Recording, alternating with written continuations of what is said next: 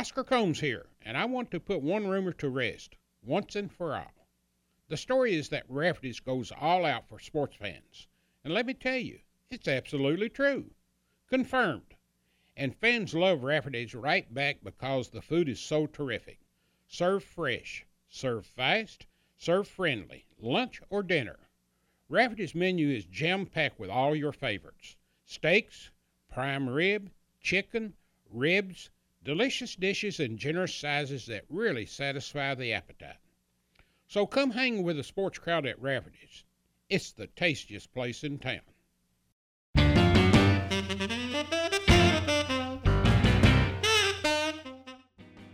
Welcome to episode 32 of Conversations with Oscar Combs, presented by Rafferty's.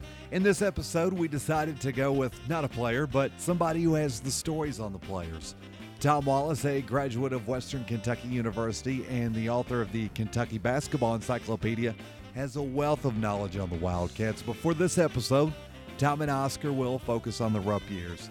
The fabulous five, Cotton Nash, Coach Joe B. Hall, Coach Harry Lancaster, and Dr. Otis Singletary are just some of the names associated with Coach Rupp during the golden years of Kentucky basketball. And who was the Kentucky player that told Coach Rupp he's going to pursue acting instead of basketball? Tom tells us. I'm Bo Robinson, and you're going to hear not one of my favorite Coach Rupp stories. It's also one of Oscar's favorites as well. It's a quick 55 minutes packed full of knowledge and history that you're not going to hear from anybody else. This is Conversations with Oscar Combs, presented by Rafferty's, and his guest, Tom Wallace. Tom, you know, Kentucky basketball is a two word chapter by itself. What makes Kentucky basketball Kentucky basketball going back to the very beginning? Well, I think it's a couple of things. I think that, you know, Kentucky traditionally has not been a very wealthy state, and maybe with the exception of the Kentucky Derby, hasn't had a whole lot sports wise to be proud of. And, you know, Rupp comes along and, and he builds this, this machine and takes it all over the, the United States early on in his career. And, and, and it just it just sort of became one of these things, uh, a self perpetuating kind of deal where you had young people who uh, loved the Wildcats and they just grew up. They handed it down to their kids, so it just it kind of uh, took care of itself. And uh, uh, over the years, it's grown bigger and bigger. Now you have Big Blue Nation, which is uh, kind of a world of its own. Everybody talks about BBN, Big Blue Nation. So. Uh, I think it's just a factor of maybe uh, economics and pride, a sense of need, wanting something to really be proud of, and, and I think you know, plus you, you won. You know, if you had a you know, if UK's record was under 500, well, there wouldn't be all this excitement. So Kentucky fans like to win, and uh, and and Rupp gave them that early on, and it's it's carried on with the other coaches. A lot of people think Kentucky basketball actually started with Adolph Rupp in 1930, but there was basketball before that, and there was a guy who, had he not uh, demanded a hundred dollar a year raise, we may have never seen Adolph Rupp. Well, I'm glad he I'm glad he turned it down because everything I've read about John Mauer, he was a very good coach. He was a disciplinarian who brought uh, a, a sense of organization to Kentucky basketball, whereas prior to that they had been coached by team managers and and who knows whom else. Uh, Basil Hayden came back and coached UK's first All American, had a miserable season, three and thirteen or whatever. So John Mauer, he, he did a lot of good and he won uh, but he played a very slow style of basketball. Uh, I think he had like one guy who was a designated shooter, and then Rupp comes in and he puts this fast break racehorse type basketball. Whoever's got the ball has the best shot, take it. And so he really turned it around and made it a lot more fun and a lot more interesting. When you, when you look back at the beginning of the Rupp era, uh, there were times I've looked in some of the old history books where they played in everything from almost like churches to armories to uh, buildings that sometimes you'd only have a couple hundred chairs in them. Uh, alumni gym, which we go by and looked at in our days before they're renovating it right now to some kind of student center. You look at it and it, it wasn't even a good sized high school gym to speak of, but it certainly, with Rupp's arrival, turned it into a cathedral that we all remember. Yeah, it did, and it's really interesting that uh, a gym that small was home to some of the UK's greatest teams. You, know, you think about Wah Wah Jones, Ralph Beard, they played there. Alex Groh, the Fabulous Five played there. So, but but but talking about Kentucky playing in weird gyms, as, as you know, I used to work for Cawood, Ledford, and one of the great stories that that Cawood had some tapes of interviews with Rupp, and uh, he was he was talking he was talking one time to Wah Wah. Wood was talking to Wah Wah, and and he said, you know, Wah Wah said. Uh, uh, I understand that, that you played in some really tough places when you were playing, and Wawa said, you know, Wood said, just just take Vanderbilt for instance. He said, We played at Vanderbilt four years that I was at Kentucky, and we played them in four different uh, uh, uh, venues. He said, We played them in a skating rink and an airport, and then he said, We even played them in an L shaped gym. and Wood said, What? An L shaped gym? And Wah Wah said, "Yeah, that's right." Said and Rupp said that you know that when when the boys went down the end of the court and turned away from me, he said I was really worried. He said when I saw those boys coming back toward me, I knew everything was okay. But he said he played in an L-shaped gym. I don't think that's true, but it makes for makes a great a good story. story. It is a great story. yeah, you, you published and uh, authored uh, several encyclopedias on Kentucky basketball that we'll give our listeners uh, information how they can acquire one later in our podcast today. But going back and, and creating all of that, particularly in the 30s, uh, what was the landscape like out in Kentucky? I mean, in the 30s, there was there wasn't any even radio, let alone TV. Well, I don't know How, how- did the word get out? Well, I'm not so sure there wasn't radio. Of course, I'm not. I'm talking about of the games now. Yeah, of the games, probably there weren't. I don't know word of mouth. Uh, the, the fact that most of those It, Kentucky- it takes three years for, to make it to Hazard. but most of those guys were from Kentucky. Most of those early great players, the early All Americans, were were were, were uh, Kentucky kids. Uh, Cowboy Edwards was the first non-Kentuckian to make uh, to make All American. He was from Indiana. So I don't know. I guess word of mouth. Maybe maybe fans didn't know it that much, but you know, Rupp, to his credit, he did, he didn't want Kentucky to be just the best team in the South. Very early on, he wanted Kentucky to be on the national stage. And he took early teams to New York. He took them to, to Chicago. He took them out west to play Creighton. He took them to Boston. So he wanted Kentucky to be uh, on the international stage. And you know the great story when they went up and played NYU in, in, in the first time and and they got robbed and the bad calls and and the only one referee, even the, the Ned Irish who promoted the event, went up and apologized to Rupp. And after the game, someone asked Rupp, well, "What did you think about the game?" And and Rupp, you know, one of his classic biblical statements said, "Well, we were strangers and he took us in." the, uh, the, the the time period there, today's coaches they play golf on the side. They do different things. Rupp, to my knowledge, never was a golfer. Uh, his hobby was raising Hereford cattle, yeah, he was. and he was a well-known speaker around the country in the off season, talking about uh, genetics of cattle and raising cattle. Yeah. Well, that's something. That's a, something I don't know. I'm a Central City boy, so I've never been on a farm in my life and had no real interest in being there. So I, I can eat a steak, but that's about the extent of my knowledge of cows. How good was his early teams? Oh, his early teams were great. I, I think that you've had four great golden eras in UK basketball, and I think his first five or six years, from the time he showed up until the one year uh, Cowboy Edwards played in 35, 36 to 34, 35, and then he left uh, after after that one year. But those teams, he had two players that were uh, Helms National Players of the Year, and two of his teams were Hel- Helms National Teams of the Year, national Yeah. champions. Great players. today, you mentioned word Helms Foundation All American Honor. Nobody knows what you're talking about. That was the premier All American honors up until the mid 50s. It was, and also a lot of people don't realize this, but uh, the NIT at one time was a much more powerful and, and, and prestigious tournament than NCAA. Uh, I remember Ralph Beard telling me one time that you know that, that playing in the NCAA tournament was like a you know big co- uh, in, college intercollegiate tournament uh, or uh, intramural tournament when the NIT was the big deal. And, and and both of those tournaments in the early stages, being the NCAA, it was sort of like an invitational tournament chosen by a little group of five or six guys smoking cigars in a back room, playing favorites to their favorite coaches. Yeah, kind of like today, I guess. Only it's a bigger room and more expensive cigars. But that's true. Uh, Kentucky won the NCAA tournament back to back 47, 40, 40 48, 47 Yeah. And then in 49 50, they had a great season and didn't get invited to the NCAA tournament. And why?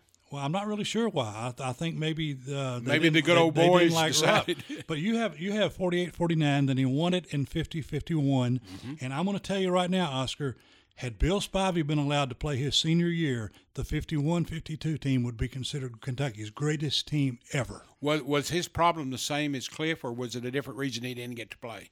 A different reason. He was charged with perjury Oh, from the scandal in from New the York. scandal. And then I got he you. was never proved guilty. But that team went 29 and 3 without him. And had you know the he was the greatest big man in the game, even at the pro level. He was better. He killed uh, Lovellette in that one showdown, and he was a better player than George Mikan.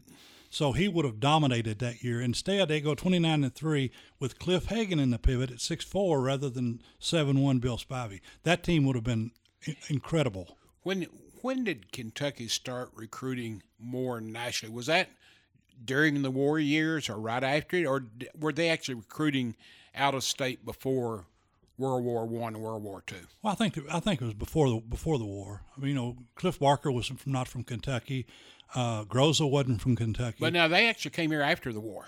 uh, well, Barker and Barker- he Barker- was, he was here before the war, and so was Kenny Rollins. Well, I thought Barker was the one that was in pri- a prisoner camp and then came back and played. He did, but I, so did Kenny Rollins. Yeah. but I, I think several of them came. But Jack Parkinson came back, couldn't he? He was All American, Yeah. couldn't get his starting position. Well, I mean, the back. 48 team, they had several players on there that had already been in the They war. did. Bob Brannum, come back. Bob Brannum came back, so uh, and and couldn't make the team and left and went to Michigan State and came back and played against Kentucky and outplayed Now, Alex a little, a little, little trivia here. I hope you know the answer because I've forgotten it. Oh gosh, The trivia is who's the only player to transfer Kentucky from Kentucky and become an All American in the Big Ten? Bob Brannum? Yeah. Well, yeah, that's what I said. He he came back and played against Kentucky and outscored, outplayed uh, Alex Groza. but he made my All American up there too. He did. And he was All American here. He was. He played on that Wonder Wonder Kitten team, the the, the team in 43-44 that had uh, all freshmen except for two sophomores. Uh, I've had both Humzey Yessin on before, Yeah, who's a, a good talker. yeah. Won't necessarily uh, uh, be able to mandate or confirm all he said, but it's good stories. and Joe B, Yeah. who was around during that era too. And, and some of the stories they tell about travel and, and things like that are just legendary as to. It was still a game of basketball, but it was totally different than what it is today. It was a, a great story of travel. Uh, remember Ermal Allen? He he played back in. He was a football player and a, and a basketball player and a pretty good little tough little guard. And then he then he ended up coaching with the Dallas Cowboys He, at some he- point. I think he did. Yeah, but His anyway, brother was here for several years working for UK. Well, he he was on the on the you know you remember back in those days, Rupp. Well, even later on, he didn't change his starting lineup. He he had to get a lineup, and if you won, you you know the lineup just didn't change. Well, Ermal Allen was a starter, and then he got sick and he missed two or three games, and he loses his starting position. Well, he gets well and he comes back. Well, all of a sudden, he, now he's on the bench. So you got to find a way to get back into the starting lineup. So they're on a road trip somewhere and they're on a bus. And the guy who taken his place was on the bus sitting there asleep. So Ermal Allen goes to his bag, this guy's duffel bag, takes out his tennis shoes, opens a window, and throws them out the window. So they get to the game, you know, and they go in the dressing room and they're going to get dressed, and this guy's got no tennis shoes. So you can't play without tennis shoes. So that's how Ermal Allen got his starting position back. I think it was Mike Pratt that we had on a while back, and he, uh, for some reason, forgot his shoes going on the road trip. And almost didn't play and had to borrow somebody. And he said they were about three sizes too small, but he played them. Well, uh, Mike Pratt's going to play. He's not, Yes. he's going to. They're going to find some shoes for him, even if Bill Keightley had to give him his. Let's go back to the 48 season. I mean, Okay. so much happened around that team, and so few people know a whole lot about it. Today, if you're on ESPN or somewhere and somebody says the Fab Five, they immediately go back to Michigan. Well, what they what, what they ever win? They, they didn't win anything. True, but they don't. People still don't know about the fabulous five at Kentucky. Particularly, I call it the forty and under generation. Uh, but but that team came together. You had all those guys back from the war. Uh, I've, I've had people talk about the practice, and they said uh, Cliff Barker, for, for example, smoked, and Rupp didn't like that. But I mean, here's a 28 year old veteran shot down in Germany for 14 months. Yeah. You know, come back. That's adversity. But those guys ended up going to New York. They won the NCAA. Then they participated in a tournament to help select the Olympic team. And at the end of the day, they took half the team from the NCAA tournament, in which Kentucky beat Louisville along that way. And then they took half the team from the AAU tournament, Right. which was Oilers. Right. And Oilers coach got to be the coach because they beat Kentucky two out of three. Yeah. And Rupp said he thanked his boys for the first time in his life making him an assistant coach. Uh, but but the interesting thing with about that are two things. Uh, number one is they played one of the exhibition games on Stoll Field, They did. Packed. and not only that, uh, I think it was the Celtics later played an exhibition game on Stoll Field. Uh, I can't remember who it was against, another pro Yeah. team, but I would I would say if you put that out there today, that not five percent of the public would ever know there was a game played on a football field here. Yeah, you're probably you're probably right. Yeah. And, and then after they do that, they get together. Uh, well, but before they play the exhibition series, they form the team, and then suddenly they got no money to pay for their trip to London for the Olympics. So they staged these three games. To me, that's a phenomenal story. It is. Yeah. And and you know those guys. Rupp always said that was the proudest moment of his life was watching these guys up on that stand uh, getting the the gold medals. Uh, one one of our heroes, uh, the late Earl Cox, got to cover that game because he was going to school at the same time. Wow. And uh, the stories he's told me from making that trip over there, I wish I was uh, 22 years old and get to go to the Olympic team and watch my school compete for the gold medal. Uh, Oscar, I, I was just happy to get to go to Owensboro. Uh, let's go to the 49 season. So now you, you've got a repeat, although some of the players were gone for the 49 yeah. season. Now Ralph Beard said that that team was not as good because they lost Kenny Rollins, and Kenny Rollins was the he, he felt he was the leader and the glue that really held them together. But again, a powerful team, and they were really really fortunate. A lot of things happened. Those guys coming back from the service, the fact that because of the war, freshmen were allowed to play immediately. So when Ralph and, and Wah Wah showed up in 44, 45, 46, they got to play four full years. So all those things came together to really help uh, uh, make that great team, and it, it was a great team, two And- great teams actually. and then you go 48 to 49 to 50, and that's the team you think that if no, the 50 51, 50, the 51 52 team, because they won it in 50 51. Yeah, I'm talking about the 49 50 team. The 49 50 team, that was a very young team. That was Spivey was a sophomore. Uh, Bobby Watson, I think, was a sophomore. So it was a very young team, and they did really well. And for some reason, they weren't invited to the NCAA tournament. I'm not really clear on why, but that they weren't given that chance. So you you know they might have won it that year. Could could that have been partially because of the ongoing investigation? It could have been. Yeah, it could have been. I, although I'm not sure that the investigation had been started by then, because I don't know when that actually started. Because you know, remember Beard and Groza were playing for the Olympians in, in their second year in the NBA when when they were uh, When all that came when out. all that came out. So I'm not sure exactly if that. And, factored and let's talk just a moment about the Olympians because most people don't know about that Yeah, either. yeah. I mean, it's the only team that formed their own NBA franchise. It did, yeah, and it was basically Kentucky kids with a few a few other guys thrown in, and uh, and they were very successful. And the second year that they were in existence, Groza and Beard were first team All NBA, first five All NBA. So they they could play, and uh, uh, you know, Beard was a better player than Bob Cousy. So I always felt like that the a lot of the glory that became that became Cousy's way w- might have been Ralph Beard's way if he'd been allowed if to he'd play. been allowed to play. And he also wanted to play Major League Baseball, and he was that good. But the NBA commissioner got with the baseball commissioner and said, "Don't let him do it." So he was banned from baseball, essentially.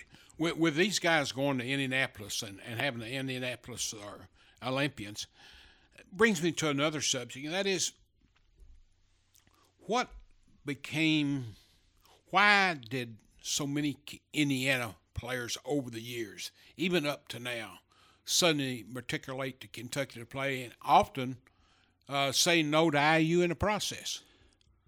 Uh, maybe they just they liked Kentucky. Seen the tradition. Uh, maybe they didn't. yeah, could have been that, or maybe they didn't like Bobby Knight. I don't know. But Uh, even before him, yeah, even before him, yeah, they've had a lot of good uh, Indiana players have, have come to Indiana kids that have come to Kentucky. So uh, I don't know why that is, but we'll take them. Uh, you know, you got to take them wherever you can get them. the uh, the 52 53 year uh, was the last year uh, was the last year before the 53 uh, the, was was a year that they Didn't have a set season. out Didn't have a season. They Didn't played, have a played uh, played four games. scrimmages I think yeah. and my understanding is maybe it's from reading your encyclopedia but supposedly they packed the Coliseum for every scrimmage Well, I'm sure they would. Yeah, you have Hagan and Ramsey and Tsioropoulos and all those guys. Uh, yeah, why wouldn't you come and see them? It's your only chance to watch them play, so that that wouldn't be surprising at all. And then in 53 feet, Rupp thinks he's throwing an NCAA curveball. He's going to come back, come back with Hagan and Ramsey, 53, and Tsioropoulos. And then as soon as they take off, his old adversary, Walter Byers, who he famously said he wasn't going to retire until he handed him another trophy, if I remember right Right. uh, came in and did a um, made a decision that not even the current NCAA president is stupid enough to make. You've attended too many classes. Yeah, they were graduate students. Yes. And uh, like Cliff Hagan told me one time, he said we were penalized for actually doing the right thing. Yeah. We stayed in college, and and rather than I think he and and uh, Ramsey had both been drafted, maybe even Tsioropoulos, but they stayed in college that extra year, and uh, and got penalized for it. And And undefeated. undefeated, powerful team. If you look at the record, I think there's only one or maybe two teams that played within 10 points of that team. I think their winning margins was something like 26, 27 points. The toughest team they played that year was LSU. You know, they beat LaSalle, and LaSalle won the won the NCAA tournament. And and Cliff Hagan said that that was not anywhere close to the best team they played. LSU was with Bob Pettit. So uh, that's a team that I think would have won it. So you could have won it in 40, 48, 49. We don't know about 49, 50 because they didn't get to play. They won it in 51. I'm convinced they would have won it in 52. They didn't play in 53, and if they'd have played in 54, they would have won it. So yeah, And, and and so when you look through there, and suddenly we go into a little dip. Um, was that a reflection upon the scandal uh, costing Rupp some players they may have gotten that would have been there, or was it just one of those things that No, I think it's a combination of things. If you they had they had some really good players who came in who didn't stick around for whatever reason. Uh, Bobby Slusher, uh, Mickey Gibson, guys like that. Linville Puckett left. well And- now and- well now and- we we really do know why some of those left. yeah, we do, but they they were gone. That's what I'm saying. They weren't here to help win games. But also, it, like, take the take the 56 uh, senior class in Kentucky high school. You had Kelly Coleman, Corky Withrow, Roger Newman from Greenville, uh, Jackie Moreland signed, Don Mills from Berea, and all those guys signed. And Don Mills is the only one that played four years. Roger came and played as a freshman, and then it came back three, Well, four years later. Coleman played as a didn't, senior. though. Coleman didn't. No, But that was a story in itself because Rupp caught West Virginia cheating, turned them in, and then he never got to play for West Virginia. that's true. Ended up going to Kentucky, Kentucky Wesleyan. And- which at that time was not in Owensboro.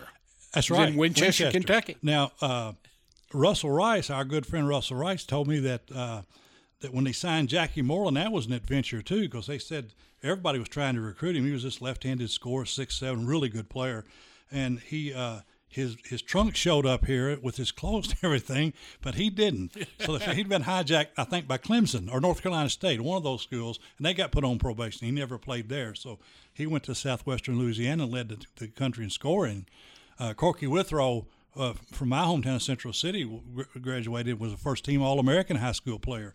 He signed. He was the first one to sign out of that 56 class. Then in the middle of the summer, he signed a baseball contract with the Brewers.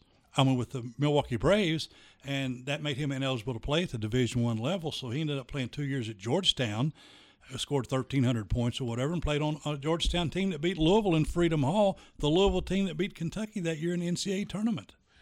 My first recollection or following Kentucky was in the early mid 50s. And from that time up to the very end, Rupp was well known for having a full roster, whether it be 15, 18, or whatever. But very rarely did he get past the number seven player on the roster. Yeah. Uh, was that also true back in the 30s and 40s? With I him? think so. I don't think he. I don't think he played. Uh, uh, I don't think he went deep into his bench. I- I- if you if were I- a scrub, you were a scrub. If memory serves me correctly, I think it was uh, Tommy Harper who led the state like 40 points a game or something, and may have not played 40 minutes once he got here. Well, there probably were a lot of them like that. You know, Pat Doyle was a Mr. Basketball. He didn't play a whole lot at UK. Uh, so there were probably a lot of them like that. Uh, what what Joe B. Hall say that they had the fabulous five and the sorry seven. He was on the sorry seven. the we, we get we get through 55 56 57 and come back with a 58 team which was quite frankly uh, not supposed to be very good I think that you- I, that's the weakest of UK's NCAA championship teams. Now, to their credit, they played the best basketball of the season when it counted. But I don't. I'm not sure they either didn't win the SEC outright or they tied, and maybe shouldn't have gone to even gone to the NCAA tournament. Went because I mean Mississippi State didn't go because they wouldn't play against black kids. So they went and they, and they had very they got the good break of playing two games in they never Memorial left the, Coliseum they, they never left the state of and Kentucky two in Freedom Halls. They never left Kentucky.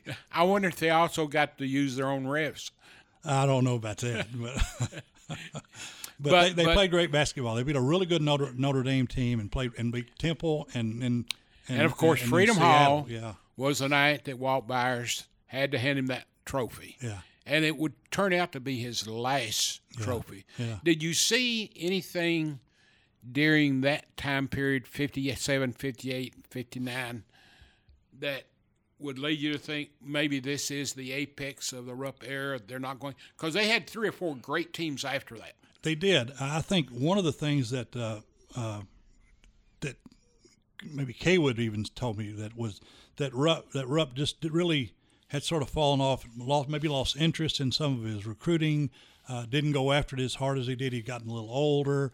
Uh, Lancaster was getting older, so they had a period there where they didn't do really. They missed out on like Jeff Mullins, but then they got Cotton Nash, and of course, like Cawood said, Cotton saved the program. And then after that, But uh, now Jeff Mullins already wasn't a local guy. well, I no, he wasn't. He wasn't was- a local guy, but he, But he, he was Mr. here. Basketball, yeah, But he, he came in late. yeah, right. You right, know, he did. wasn't But- like losing a Kentucky kid. right, yeah. But uh, you know, he's in your backyard as a senior in high school, so you'd love to have had him, and it would have been great. He, he him playing four years with Nash. How, how, did, how in your research, uh, how did he recruit back then? I mean, you know, I, I, I know- I know one guy that you and I both know and is a good friend of both of us and everything, and he likes to claim that he was Rupp's first recruiter, and that's Donald Quack Butler. Well, now, now you talk about a guy who, who you just you want to believe about. You have to- you have to smile when you mention nine percent of what he says because I had a big argument with him one time. He claims that, that Corky Withrow did never sign a letter of intent to UK. He claims that the only reason Corky came to UK was because Quack told Rupp that he ought to take him, and that's not true because I've seen the letter of intent. Uh, but now Quack was responsible for one guy being here, and he basically was his surrogate father during his high school and grade school days. That's Cliff Hagan. Really, Yes, I didn't know that. yes. I mean, he was pretty much his father in high school. Wow. Well, Yeah. that, that- you know, I tell you what Cawood said about Cliff Hagan. He said Cawood Pound for pound. Cawood said any player, anybody that picks an all-time UK starting five that does not include Cliff Hagan has no clue what he or she's talking about. I would agree with him That's how that much too. he thought about Cliff Hagan. Uh, so, so I, I've heard so many people over the the years say that, you know, they wouldn't even meet Rupp till sometimes they were on campus. In other words, the recruiting was done. So they just said, "We want you," and they'd send them a letter, and they'd sign it and send it back. Yeah, well, you know, back in the old days, they had a lot of guys walked on, and then Mm-hmm. they, they came in and just in a herd, and, and he would pick a few out of that. But uh, you know, back early on, Rupp's reputation was such that players he didn't really have to recruit; he, they just wanted to be here. A lot of those guys. So I, I do think there was a, a fall off. I think that it, had Joe B not showed up when he did, that things really would have gone downhill. He he really turned it around from a recruiting standpoint and from a conditioning standpoint. And that was in uh, 19, uh, 65. Summer '65. You're right, right. Yeah, summer And he came in and he, he really upped the conditioning program. Uh, he he, he uh, expanded recruiting, and uh, and he was instrumental in integrating the program. And and when Harry uh, stepped down as assistant coach and become AD, there are some people who point to that as a beginning of the uh, partnership that they had had for so many years that suddenly now the assistant was the boss and the boss was the assistant. Yeah, I think there's some truth to that. I think there was a little bit of a falling out between those two. I think they made up toward the end. I, I, if memory serves me correctly, one of the uh, um, Harry visited Rupp right before his death. Yeah, and they had a sort of a coming to come Yeah. to the Jesus type yeah, thing. Yeah. Well, that's good because they they're, they're so linked together, you know, and uh, all the and, and the success that they brought to Kentucky. It's it would be sad if they went out as enemies. So it's good that they made up. Uh, you grew up in Central City, I did. uh, spent some time in Vietnam. I did. And I prefer Central City, by the way. When did you start covering Kentucky as a sports writer? oh, as a sports writer, when I was with the Gleaner in Henderson, uh, Which was? I was from uh, 80, 83 to 86. And then I came to work in uh, 86. Did you ever get to know Rupp personally in his later years? No, I never met Rupp. Never met Never- Rupp. No, no. No. Um, what would you have asked him if you were with him today? If I were with him today, Yeah, if he Uh, were alive today and you could sit down to him and what would you want to know about him?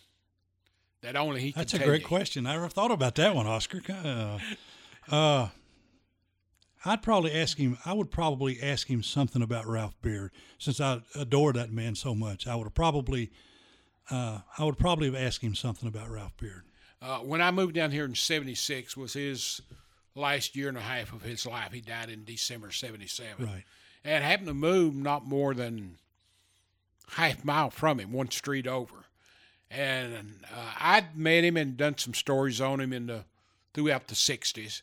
And I'd got to know him pretty well because he was a good friend of the Dahlher family. And he'd come to Hazard after he retired and show up at the store and help Willie peddle some suits and things. and so when I came down, I went by and visited him one day, and he talked me in. I, I went by his house three days a week uh, from May of 76 till right around May of 77 when his health really deteriorated. And I'd go by every Monday, Wednesday, and Friday and go to the post office for him. He was always autographing things and sending them back. And uh, I had some really unique conversations. And all during that time, he is very, very laid back, in a good mood 99% of the time, wants to be stroked, as anybody at his age would be, everything, and loved to hear people pay compliments to him.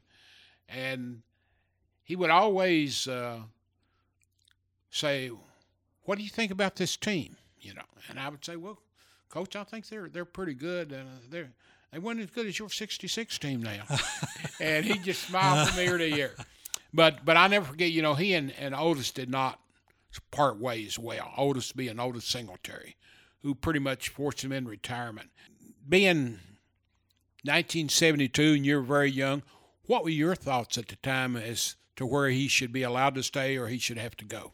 Well, obviously, I wanted him to stay because I didn't know. You know, my whole lifetime was Adolph Rupp was the coach, so I, I was I would have been in the camp that wanted him to stay. I'll tell you an interesting story that Cawood told me. He was talking to Otis Singletary one time, and Otis said, you know, when, when he took over as president at UK, he was looking at the salaries of all the teachers and, and people on, on campus, and he came to Rupp, and it was like nineteen five, nineteen thousand five hundred dollars.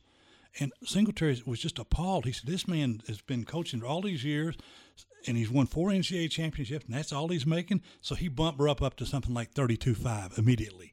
Now compare that to what these coaches are making today. Well, but but that was very impressive for him, it was. Uh, especially being a guy who came in as a football man. Well, he, he he did football and wrestling in high school. Yes, and and of course under Fran Curci, they did have a wrestling program. Oh, I'm sorry. I thought you meant Rupp. Uh, uh, No, no, uh, but what I'm saying yeah, is yeah, with under Singletary. yeah. Yeah.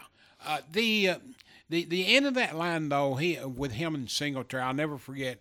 I was in his office one morning, and this would have been in uh, late November, early December of um, 76, right after the election. Jimmy Carter had been elected president.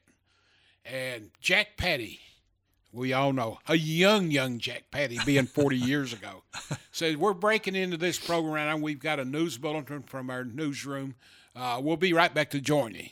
When we have just learned that President Jimmy Carter has nominated Dr. Otis Singletary to become the next Secretary of Education. We'll have more on this breaking news story at noon today.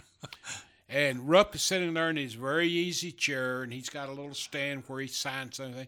And I'm sitting there next to him, and he just pauses, signs up, and raises up. Esther, come in here and turn this goddamn radio off. Otis is trying to get him another raise.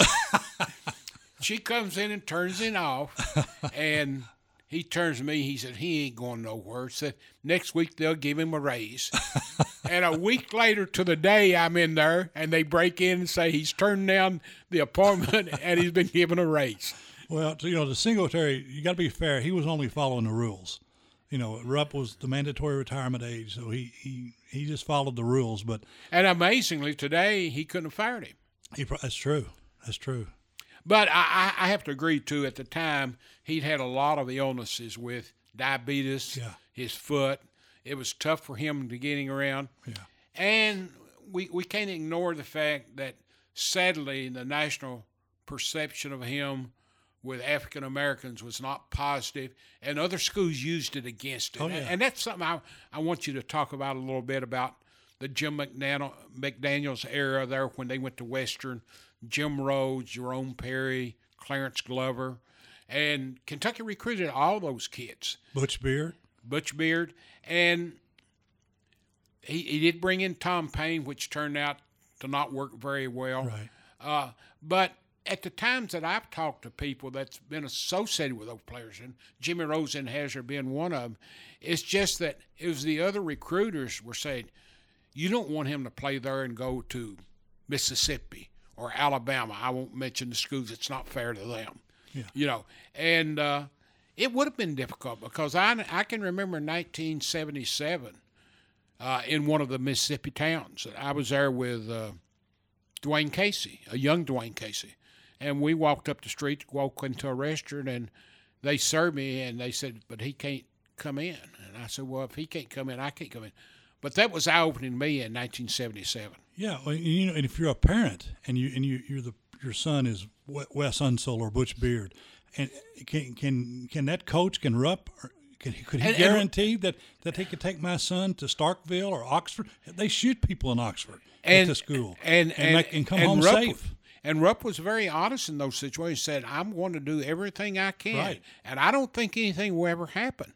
But I'm not going to sit here and say something can't happen that I can't control. Yeah, I think Rupp's getting a bad rap on that. We always did Always get a had. bad rap on it. You know, the, the very first game played in, in, in Memorial Coliseum, there was a black player. He came in; it was no big issue. Well, and Rupp- uh, uh, tell tell our audience. I mean, we- we we've talked about several times. I think he coached one at Freeport. I think he did. in high I, th-. I, I think he did too. I'm Yes. pretty sure that's true. Yes. Yeah. So I don't. I don't. You know. I think Curry Kirkpatrick did about as much to harm Rupp's reputation as anything. and Frank Deford. and Frank Deford. I, I also believe, and, and this is going to sound horrible maybe, but I believe that about 90 percent of the people who claim that they watched on television the Kentucky the Kentucky Texas Western game didn't actually watch it because this was long before CBS. It was long. It was long before UCLA and uh, and Houston in the Astrodome. This was long before the road to the championship. I don't think that any network actually carried the NCAA tournament back in '66. Different stations had the option of doing it. So I think a lot of people who claim to have seen it are are thinking of, or didn't really see it. They want to believe that they saw Well, it. th- I know this. I know, and I, I remember the, the time, and, and that wa- that was never an issue in the media or any. It really didn't come up until Curry Kirkpatrick was doing a story on the 20th anniversary of it. I was in basic training at Fort Knox when that game was played, and I borrowed a transistor radio from a guy, and I got under the covers and listened to that game. And when that game was being played, I didn't know if if Bobby Joe Hill was black, white, blue, or green. I didn't know if Big Daddy Lattin was black, white, blue, or green. I didn't care. I just wanted Kentucky to win. And if somebody had told me that that, that was five black players, I still wouldn't have cared. I wanted Kentucky to win. It had nothing to do with any color except blue and white Wildcats. Well, as, as, as time evolved, you know, had Kentucky lost what was in the semifinal game to Duke, Yeah. would a Duke Vic Bubas, would they be saying the same Yes. things about him that they do about Yes. Rupp? No. and I don't uh, because Vic Bubas wasn't known as great a coach as Rupp was, and a lot of his rivals wanted to take Rupp down to where maybe he couldn't start recruiting them. It would have been neat if Rupp had been ten years younger than what he was, Right. Because everything just happened at a period of time in his life that he was beginning to bow out because of age. I think the 1950s is probably the most legendary uh, decade of, of Kentucky high school basketball, but the 60s, without question, is the most talented. Mike Red, And that's the first decade of African Americans playing. and, and there was just so many great players, that, and and and Kentucky didn't get any of those guys. And they, and they went to Western, they went to other places, Cincinnati. Tom the Big T Thacker, he Tom went. Thacker. So, you know that you just think about what it would have been like if you had Wes Unseld on the Fabulous Five, or you know Clem Haskins. And Clem, a lot of people don't realize this. Clem Haskins went to went to Louisville for a few weeks and then transferred to Western. Wayne Chapman, you know, who of course Rex's dad, he went to UK and was a freshman with Riley and Dampier. Then he goes to Western. Right. So they, you know, they load up, and Kentucky's kind of uh, at that time they have some great teams, but you know they, they could have been better. I think. Look, looking back at it to the Rupp era, give me five players. Well, starting five, uh, then then then I Just, get just give me your top five, regardless of position. well, then I get into my favorites. Yeah. Are you Well, talking- are you talking wait, about- wait, wait a minute. Wait, let, us talking get about the it- ones minute, that I saw play, or the here, ones that I, are, are the legends? Here, let's just go this way. we're gonna get it. We're gonna get rid of your favorite five right off the top. Give me your favorite five. My favorite five? Yeah. Well, Cotton Nash is number one. Okay. Uh, now, now these guys I saw or didn't see. I, I didn't see I- Ralph Beard. Uh, the, the entire Rupp era. oh, okay. Well, Ralph Beard, obviously, he'd be number one probably. Uh, Hagan. And this don't put down one, two, and three. This is just off the top. You know, Beard's going to be up really high. Uh, I'm just counting. I can't count past two on my fingers. Dan Issel. And uh, uh, uh, give me Dampier. I gotta have a shooter out there. Just you know, Okay. Now, your top five. Now you got your favorites out of the way. again, I, I, I get to pick guys that I that, that I didn't see Oh, play. absolutely. I'm, I'm Well, talking Beard, about- Beard's one of the guards. Yeah. Okay. Uh, now, I got to have Issel. Mm-hmm. Uh, let's see. Did, Kenny Kenny Walker didn't play for Rupp, did he? Nope. So you got Issel. Got to have Hagan. I'm going to stick Cotton Nash in there. I don't care what anybody says. You don't have Ramsey in here. Well, okay, put Ramsey in. I can, live, you know, if you ask me tomorrow, I'll give you five different ones. Anyway, I know so. it. I know it. Yeah, well, you know what Rupp said about Ramsey. You know, if we win by thirty, he gets three, but if we win by three, he gets thirty. So, so yeah, Ramsey, yeah, you know, he's got more NCAA championship rings than you know jewelry store probably. Who was the best player during the Rupp era that you remember that didn't finish up at Kentucky? Left early. If he'd stayed, is there one that sticks out? See, I never saw Slusher play. I saw Mickey Gibson play. Uh, maybe Linville Puckett. I mean, he was a terrific player. Uh, he, he led the rebellion in at 55, 54, 55 season.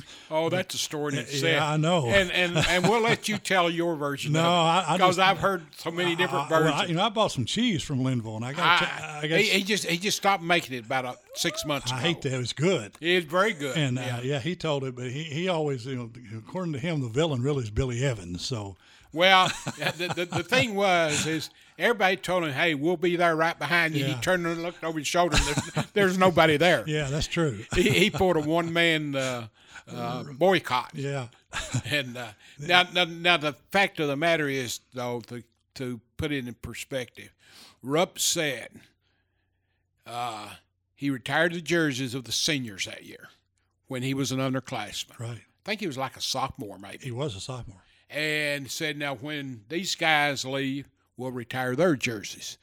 But his full intention was that they would be leaving after their senior year, not transferring, and that's when they didn't retire it. Yeah, well, he was on the championship team, so if they're going to retire championship teams jerseys, his should have been retired. But they didn't always re- retire. They didn't retire unless they were seniors. No, but Grawemeyer's and, and he up there and Jerry Bird, were they seniors? they were sophomores. Yeah, but they finished school. Well, still, I mean, I, I, that doesn't seem quite right. Well, you know, there there was an era there when you there were certain particulars you had to do. Yeah, Uh, one of- one of the things I wanted to chat a little bit with you about, and they've changed that to this day throughout the Rupp era, all the way up until Pitino. Uh, if you made third team All American, it was not recognized by the University of Kentucky. yeah, You had to be the first or second team of a five man team. If it was a 10 man team, like Helms Foundation was, and another uh, a tremendous honor back then was the Saturday Evening Post, and they had two 10 men. You had to be first or second team of a five man team or first team of a 10 man team.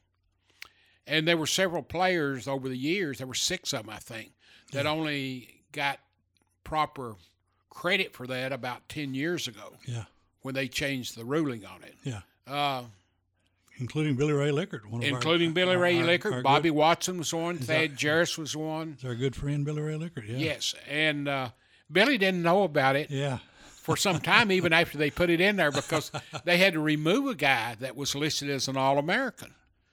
Uh, I think his name was Dave Dave, Lawrence. Dave Lawrence. Yeah, Yeah, and uh, that's another story how it got in there. that's our Russell Rice story. He was a pretty good player, though. Dave yeah, Lawrence. but but he he didn't appear in the media guide as an All American until 1992. oh, okay, and it was put in by an SID that was only there one year through the courtesy of a phone call from Florida. like they they've left him out. And and I'll just go ahead and tell the rest story. Scott Stricklin, when he was here, yeah, SIDs around the country had been given a lot of rough push by their coaches, new coaches coming in, like, you know, this guy here was an All American, but we don't list him. We might have been all, honorable mentioned All American for uh, ZMT.com or the local uh, Thousandsticks Weekly newspaper. And so all these SIDs would get trouble, and you know they're a great pay grade below the level of a coach. right. So they were in such trouble, they called the NCAA and said, hey, we need an official listing for all All Americans. Would you compile that for us? And uh, guy's named Johnson, Dave Johnson, with NCAA statistics. I might not be Dave, he's a Johnson. Anyway, they agreed to do it. They said, on this condition, each school, you got to provide us the names. We will certify what we think is a legit All American per era. Helms in 40s and 50s, you know, Saturday Evening Post, get up to the 80s at USA Today and all. So they brought them all in and submitted them to them. And Kentucky did too. And then when Kentucky got theirs back, they said, You've got six now that qualify that work properly. But you've got a problem. You've got one that we can't qualify for. well, who is it? Well, it's Dave Lawrence. and so Scott Stricklin calls me and said, You know Dave Lawrence? I said, uh, I've heard the name. And I think he was on the team with uh, maybe He was DeMoisey. In, he was back. Yeah, he was back in the I th- there was- there was a- 34, 35, There was another All American on the same team. Well, it could have been Frenchie DeMoisey. It could I think been- it's Frenchie. Could have been, yeah. Yeah, and I said I remember him, but he said, "Well, said they say he's not an All American," and he said, "We've looked in the media guide and he's here," and so I just opened up our yearbook, Yeah, which I had first started in '80, and all I did was just upgrade it each year. yeah. We didn't have him in it, and I thought, hmm. So we started doing the media guides from one end to the other and met it in the middle. And suddenly, the first time he appeared in the media guide was 92, 93. And there was an SID here at the time. I won't mention the individual's name, only here one year. Really good SID, but left after one year un, in, under Pitino. And uh, all of a sudden it was there. And so I called up Russell, who's in Florida for that time. Russell, you know Dave Lawrence? Yeah, yeah, I know Dave. Good friend of his son. And uh, I said, was he an All American? Yeah, yeah, yeah. and I, I, said, well, when did he become All American? He said, oh, he's All American all along, as far as I know. when I got to look at the media guide, they had the picture of all of them in there. Yeah. And one picture stood out as much bolder than all the others, like been inserted at a different time. Dave Lawrence. So, you know, we don't say anything. And so at the time, UK made a decision not to put out a release about the new ones. Because at this period in time, Mitch was still under a lot of criticism from the public. Him and Rich Brooks. Ditch Mitch and Rich. Remember that? Yeah, oh yeah. And so they said if we put out this release about these six new ones, which will be great, but then we mentioned that one's taken out, that family isn't going to like it. And if we don't mention it, they figured out we're going to. So we're just going to take all the pictures out, list all the all Americans, including the new six, and let it be. And uh, so they did it. And uh, of course, I ran into Billy one day, and he didn't know about it. I showed him. So about two years later, phone rings one day. Bless you, Russell. he starts talking. He said, "Oscar says I got I got to tell you something." I said, "What's that, Russell?" As soon as he told me that with Russell, the tone of his voice, I knew where he said, I'm the one that put Dave Lawrence in the media guide. He said, I told his son, Dave later went and was a professor at, University of Louisville for years. For many years. Yes. He said, I promised him before he died that he was a lot better than a lot of the other All Americans, and I'd get him proper recognition. So that's the story. Look, looking back on the entire Rupp era, how would you explain it to the public today and his place in the history of college basketball in this country? Well, I think he's got to be ranked as one of the four or five greatest coaches ever. I mean, he took a program that was nothing and turned it into uh, Big Blue Nation. He turned it into a machine. He turned it into uh, a multi-million dollar business, and none of that likely would have happened had anyone other than Rupp come here with his personality, his drive, his ego, his knowledge of the game, his willingness to uh, expand the game. So I think that uh, his place is, is secure, and I think he's one of the great Kentuckians, and not just as a, as a basketball coach, but one of the really influential and powerful Kentuckians of all time. Would Memorial Coliseum ever been built? It was built as a tribute to our veterans Correct. of many wars. Correct. Uh, would have it ever been built if they had not had those back-to-back 48, 49 seasons? Probably not. I don't. I don't see how it would have because you know there was a lot of uh, skepticism and complaint. White elephant. White elephant. There's no way you can get twelve thousand people into a, a basketball game on a on a regular basis. And of course, you know they fill it up, and that and then he had to have Rupp Arena. Now they're talking about probably trying to build a bigger one, although their crowds are down a little bit this year. So. Uh, no, I don't think it would have happened had they not had those great teams because you have those great teams playing in the alumni gym, and you have people uh, only a certain number of people can get in, and I think they alternated tickets or something. I forget how Beard told me they did it, but you had a lot of people standing outside and be fight fist fights, people trying to get in. So they had to do something, and and and so I think that was just logical. Do you have any single story that any of the former players like Beard or Hagan or Ramsey related you from their playing under Rupp? that stands out in your memory? Well, I just remember asking Beard. You have to remember, Beard went to UK as an 18 year old, and a lot of people don't realize this, but he was a starting halfback for for the first three games as a freshman, and had his shoulder separated, and and decided he was too small to play football. He was going to stick with basketball. But uh, you know, I, I think you know, just hearing him talk about. I asked him one time, "Were you were you ter- were you scared of Rupp?" He said, "I was terrified." I said, well, what about Wah Wah? And I said, Wah Wah was never young. he said he was always older. And so, uh, but I said, he said, a guy like uh, Barker, you know, he had his teeth bashed in by a German soldier with the butt of a weapon. He said, is Rupp going to scare that guy? No way, you know. But he said, he, Beard said he was terrified of him, but he would have done anything for Rupp. He loved Rupp. And, uh, uh I remember Cotton. I asked Cotton Nash one time. I said, Cotton, what was your relationship with Rupp after the season? He said, never saw the man. He said once the season ended, I never had I never saw Rupp till October 15th. And of course, nowadays coaches are in these players' kitchens from 24 hours a day, 12, 12 months out of a year.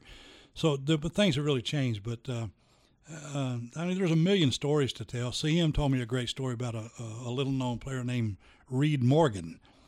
Uh, the, he was on that 50 51 team that won it, the NCAA championship. And, and I was doing the, the research for the Kentucky Encyclopedia, Basketball Encyclopedia. And I had this picture, but I, I didn't know who he was. I couldn't. So I went to CM's office and he said, I said, he, he said, oh, yeah, that's Reed Morgan. He said, do you know the story about Reed Morgan? I said, no. He said, well, he was an actor. He was on this TV show called The Sarge with, he wore a patch on his eye and he was a, uh, with Henry Fonda. And he said, anyway, he was playing at UK and he was going to be, wanted to be an actor. So he didn't get to play very much. So Rupp decided he was going to cut him from the team, take away his scholarship. So he got word to Reed Morgan that they were going to meet, and he needed to be in Rupp's office at a certain time. So uh, Rupp didn't want to do this alone. He had to have Harry there with him. But anyway, somehow or another, somebody told Reed Morgan what was going to happen, that he was going to get cut. So he walks up to the, the, the time of the meeting. He opens the door, and Rupp's sitting there, and he and, and before Rupp can say a word, Reed Morgan says, "Coach, I just want to tell you, I'm quitting basketball. I'm going to uh, concentrate on my acting career. And what that means is that the next time you see me perform, you'll have to pay to get in just like everybody else did. And he turned around and walked out and left Rupp, didn't say a word. One of the few times Rupp's ever been uh, turned out to be silent. But that was, to me, one of the great stories. If you were given a eulogy to Adolph Rupp, what would you say? Well, I, I think Bob Hope said it. Thanks for the memories, you know uh, you know, thanks for giving us something to be proud of. You know, something to to uh, to hold up and say, look, we're we're Kentucky basketball fans, and we're pretty darn good, and we've been pretty darn good for a long time. You have uh, authored uh, Kentucky Basketball Encyclopedia in what now? It's fifth or sixth edition it's or fourth, whatever. Its fourth edition came out last year, and also the publishers uh, wanted me to do a, a, trivia book about UK basketball, where I about 140 questions, and then uh, with the answers to give some kind of story. That was it. And I've also uh, eight novels published, so I, I, keep writing. I'm about 67 words, 67,000 words into my next novel. Uh, eight of them are. Is it is it sports oriented? No, eight of them are they're det- mystery detective mysteries with the same lead detective, and they're set in Lexington. So it's just a series of books. You can pick up any of them. Each story is different. So just can, can you still purchase your basketball encyclopedia, and where can you go to? Well, you can get it on. You can get it, uh, you know, Amazon. You can order it, and I would I would think that the bookstores have it. They should have it. I would think Barnes and Noble and uh, Joseph Beth have it. Thanks, Tom. Uh, it's been been, been a pleasure. The Kentucky Basketball Encyclopedia, as well as other books by Tom Wallace, is available through his website, TomWallaceNovels.com. For more podcasts with Oscar Combs, you can listen to conversations at oscarcombs.com slash podcast. And to listen to Oscar's exclusive interviews with Sam Bowie, Ralph Hacker, and Billy Ray Lickert on your mobile device, well, there's a couple ways to do that. For iPhone, iPad users, go to iTunes and search for at Wildcat News and subscribe. For Android users, you can find conversations in the Google Play Store. Open the music app and under podcast, search for at Wildcat News and subscribe. Also, we're new on the Stitcher app in which you can download Stitcher and subscribe for free. Search for at Wildcat News on Stitcher. Podcast will automatically download to your device, and you'll never miss a conversation with Oscar Combs. And for more with Oscar, you can follow him on Twitter at Wildcat News, and you can follow me on Twitter as well at Bo Big Blue. Thanks for listening Conversations with Oscar Combs, presented by Rafferty's. For Oscar Combs, Tom Wallace, I'm Bo Robinson, and as always, go Big Blue.